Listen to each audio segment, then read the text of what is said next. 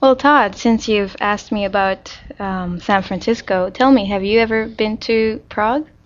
I have been to Prague. Actually, I lived in Prague for about a week or two weeks, Okay. a long time ago. Wow. Right out of college. Really? And how did you like it?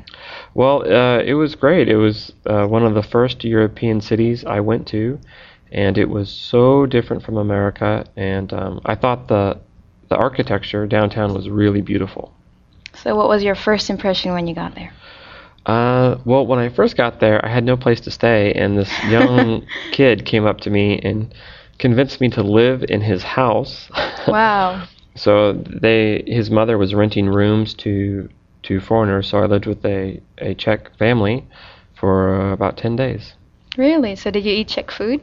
Uh, I did, but you know, I don't remember anything about it. It was so long ago. Hmm. It seemed really good though. I guess I like it.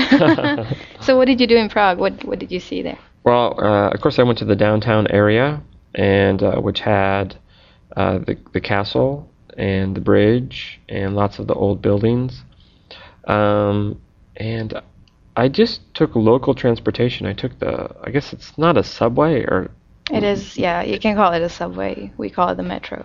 yeah. I took the metro to different places, and I took buses and um, just walked around the city, and uh, I had I had a good time. Did you find it cheap or expensive compared to the States? Well, it was it was really cheap, but at that time I was working in Europe and I had no money, so I, I still was very poor. Hmm. I see. yeah. So um, now uh, I was in Prague, you know, 12 years ago. Um, do you think the city's changed a lot since I was it's there? changed very much. Um, I guess since the fall of communism in 1989, um, the city started changing at that time, and it's still changing. It's become very modern. Of course, the the historical parts are still preserved. Um, you're not allowed to build skyscape, skyscrapers or very tall buildings.